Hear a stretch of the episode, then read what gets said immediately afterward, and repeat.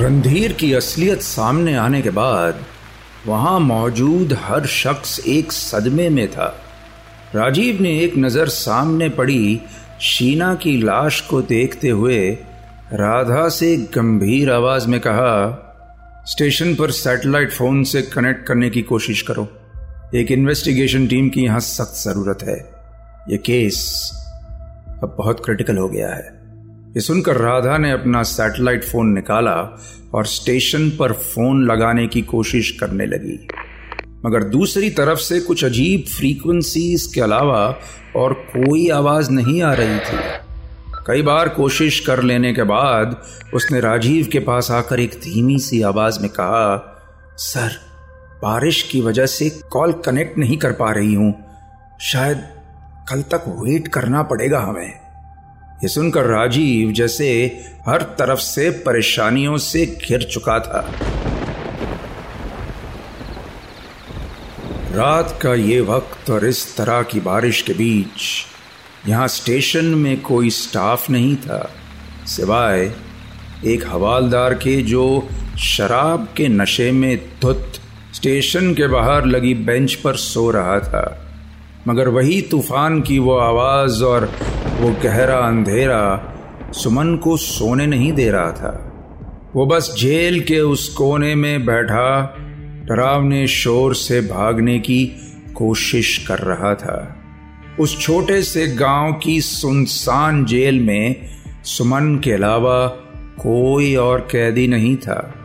और तभी सलाखों के पीछे से सुमन ने देखा कि एक आदमी पुलिस स्टेशन के अंदर आया।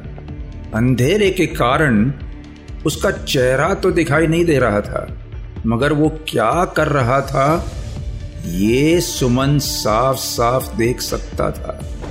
एक लंबा काला कोट पहने उस आदमी ने धीमे कदमों से आगे बढ़ते हुए टेबल पर रखी एक चाबी उठाई और सुमन के लॉकअप की तरफ़ बढ़ने लगा। यह देखकर सुमन ने एक हल्की हँसी के साथ कहा, मैंने कहा था ना, मैंने कोई खून नहीं किया, इंस्पेक्टर। अब जल्दी आओ, ये दरवाज़ा खोल दो। चलो। मगर इस बात का कोई भी जवाब उस आदमी की तरफ़ से नहीं आया। उसने बस चुपचाप जेल का दरवाज़ा खोला और जैसे ही सुमन दरवाजे की तरफ़ आया और उसने उस आदमी की शक्ल देखी वो एक ज़ोर से धक्के के साथ जेल की दीवार से जाकर भिड़ गया। ऐसे लग रहा था जैसे उसने कोई भूत को देख लिया। वो आदमी इंस्पेक्टर राजीव नहीं था। सुमन के चेहरे पर अब खौफ का पसीना बढ़ता जा रहा था। वो बस चीख चीख कर अपनी जान की भीख मांग रहा था। अरे कोई है? कोई आदमी है? यह मार देगा मुझे। Please please help me, inspector. Inspector, please. मगर तूफ़ान का शोर इतना ज़्यादा था कि सुमन की ये कुहार बाहर बैठे हवालदार की नींद तक नहीं तोड़ पाई। और तभी एक ज़ोर की चीख के साथ सुमन का सारा संघर्ष खत्म हो गया। सुबह होने को आई थी और इस वक्त सभी लोग उस लिविंग रूम में बैठे थे। ममता और रविंद्र की नींद कुछ कच्ची सी थी। वहीं सीमा और आर्यन की आँखों में थकान साफ़ झलक रही थी। राजीव को भी अब अपनी आँखें खुली रखने में बहुत परेशानी हो रही थी। वहीं राधा सोफा पर आँखें मूंद कर लेटी हुई थी। सफ़ेद चादर से ढकी हुई शीना की लाश अब भी सामने फर्श पर पड़ी हुई थी कि तभी यह गहरा सन्नाटा बीप बीप की आवाज़ से टूटा। राजीव ने देखा कि यह आवाज़ उसके सैटेलाइट फ़ोन से आ रही थी। उसने तुरंत फ़ोन उठाया और कहा, हेलो हेलो हाँ हाँ शर्मा बोल रहा हूँ। क्या हुआ है? ये सुनकर दूसरी तरफ़ से एक डरी हुई आवाज़ आई। सर सर वो वो वो वो, वो सुमन सुमन का मर्डर हो गया सर। ये सुनकर वहाँ बैठा हर इंसान अंदर तक काँप गया। तभी राजीव ने एक हैरानी भरी आवाज़ में कहा क्या आप बकवास कर रहे हो? कैसे हुआ ये सब? वो तो हवालात के अंदर बंद था।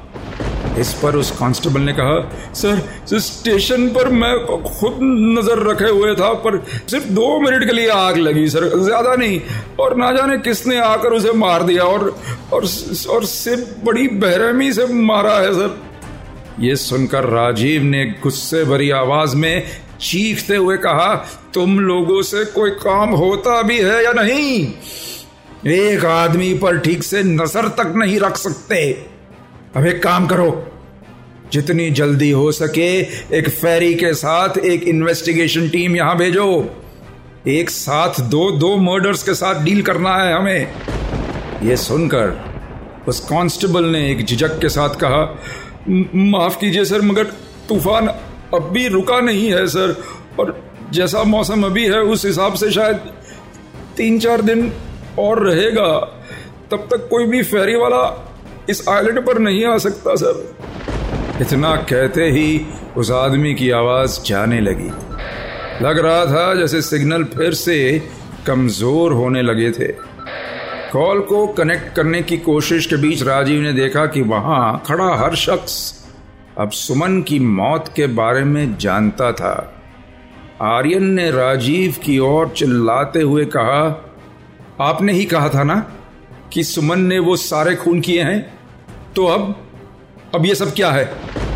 इसके साथ ही सीमा ने भी राजीव को जिम्मेदार ठहराते हुए कहा, आपके जेल में एक आदमी का मर्डर हो जाता है और आप हमारी प्रोटेक्शन करोगे हाँ? बात चुभने वाली थी, मगर सच भी थी।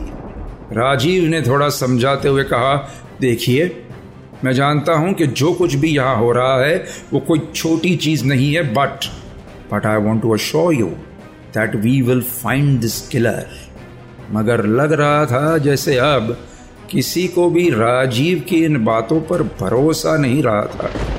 वो लोग कुछ देर बस यूँ ही शांत खड़े रहे और फिर एक एक करके अपने कमरे में चले गए। राजीव बस सर झुकाए वहाँ खड़ा था। राधा भी कहीं ना कहीं मायूस थी, क्योंकि आज जो हार हुई थी, उस हार का एक हिस्सा वो भी तो थी।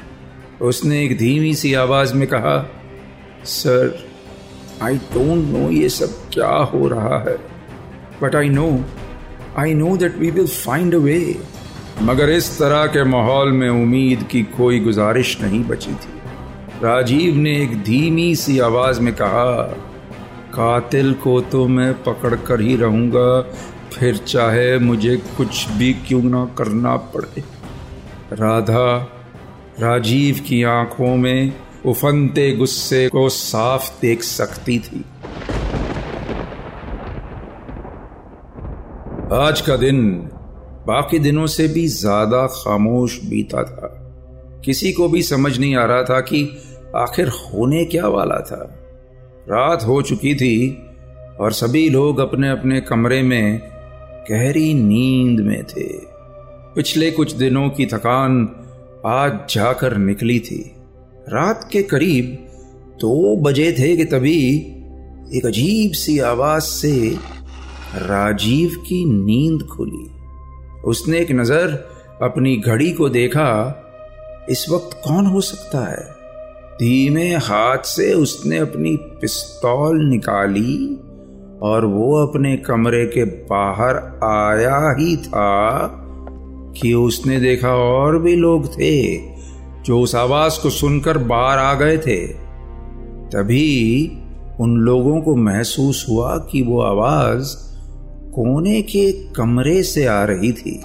अपनी पिस्तौल को सामने की तरफ़ करते हुए राजीव धीमे कदमों से उस कमरे की तरफ़ बढ़ने लगा और उसके पीछे राधा, आर्यन, सीमा, रविंद्र और ममता भी थे।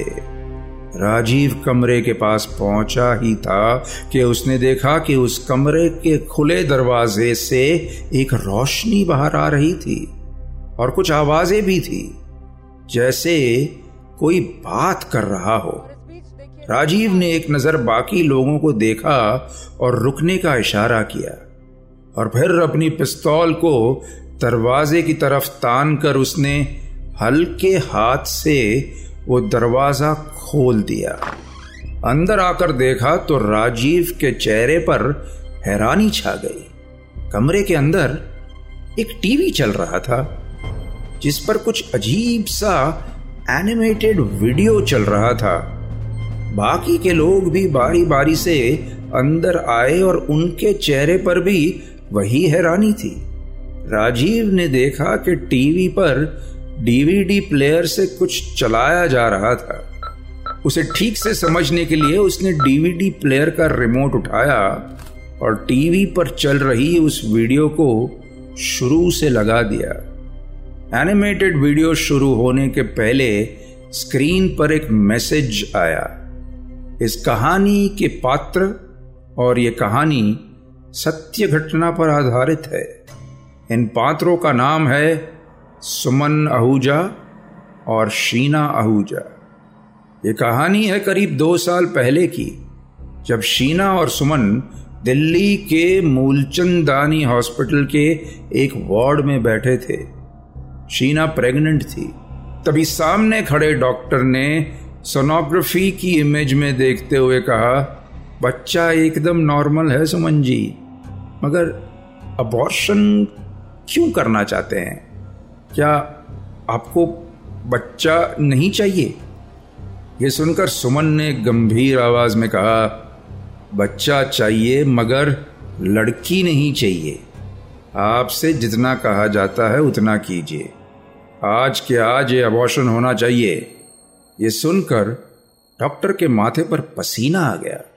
उसने एक झिझक भरी आवाज़ में कहा, आपको पता तो है ना कि अबॉर्शन इलीगल है? मैं खुद भी फंस सकता हूँ, सर। ये सुनकर सुमन ने डॉक्टर को एक कोने में ले जाते हुए कहा, कोई नहीं फंसेगा डॉक्टर इसकी गारंटी मैं लेता हूँ। वैसे भी पंद्रह लाख तो दे ही रहा हूँ ना। तो खुशी खुशी ये काम भी कर दो। तभी पीछे से बेड पर लेटी हुई शीना ने कहा, डॉक्टर देखो, ना मैं बच्चा चाहती हूँ और ना सुमन चाहता है। तो तो आपको पैसे लेने में क्या प्रॉब्लम है? आप हमारी प्रॉब्लम सॉल्व करो और हम आपकी कर देंगे। ओके? ये सुनकर जैसे उस डॉक्टर के पास अब कोई चारा नहीं रह गया था। वो किसी सोच में डूबा ही था कि तभी सुमन ने उसके कंधे पर हाथ रखते हुए कहा, देखो, तुम नहीं करोगे तो कोई और करेगा, लेकिन इसके बाद तुम इस हॉस्पिटल से तो निकाले जाओगे। And I will make sure कि कोई और दूसरा हॉस्पिटल तुम्हें नौकरी नहीं देगा।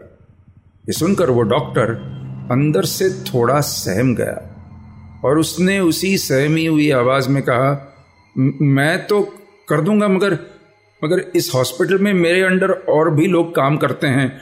उनका मुख कैसे बंद करवाऊँगा? इस पर सुमन ने कहा, वो काम मेरा नहीं है, तुम्हारा है। मैं एक श्योर की यह बात यहाँ से बाहर ना जाए, और उसके मैं तुम्हें पाँच लाख और दे दूँगा। पैसे की बात सुनकर डॉक्टर के चेहरे पर थोड़ी चमक आ गई। उसने अपने पसीने से सने चेहरे को हामी में हिला दिया। सुमन ऑपरेशन थिएटर के बाहर था कि तकरीबन चार घंटे बाद वो डॉक्टर सहमा हुआ सा चेहरा लिए बाहर आया। उसे देखकर सुमन ने एक धीमी सी आवाज़ में कहा, काम हो गया डॉक्टर? शीना ठीक है ना?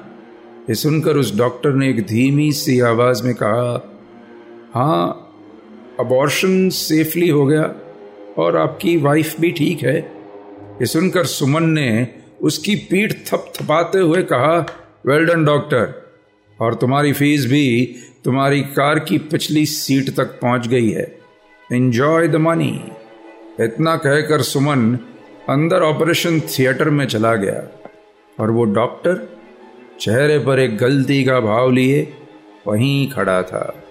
और वहीं पास में दीवार पर लगे एक बोर्ड पर लिखा था Moolchand Dani hospital read a little more. यह फ़िल्म देखते हुए राजीव के चेहरे पर एक उलझन का भाव था। उसे समझ नहीं आ रहा था कि सुमन का यह वीडियो आखिर कहना क्या चाह रहा था, कि तभी उस वीडियो के एंड में लिखे उस हॉस्पिटल के नाम को देखकर ममता को जैसे कुछ याद आ गया। उसने एक नज़र रविंद्र को देखा और कहा, अरे अरे, ये तो वही हॉस्पिटल है जहाँ उसकी बात पूरी हो पाती, उसके पहले ही रविंद्र ने ज़ोर से ममता का हाथ थाम लिया, जैसे वो उसे कुछ बताने से रोक देना चाहता था। वहाँ सीमा और आर्यन के चेहरे पर भी एक गलती का भाव था, जैसे कुछ तो था जो वो भी जानते थे। कहीं ना कहीं वो हॉस्पिटल इन सब लोगों की ज़िंदगी से जुड़ा हुआ था। आगे क्या होगा? जानने के लिए tune in to audio film project with director Vikram Bhatt Monday to Saturday रात नौ बजे। साथ ही से सुनिए रेड एफएम इंडिया और सभी लीडिंग पॉडकास्ट एप्स पर। रेड एफ़ पर जाते रहो।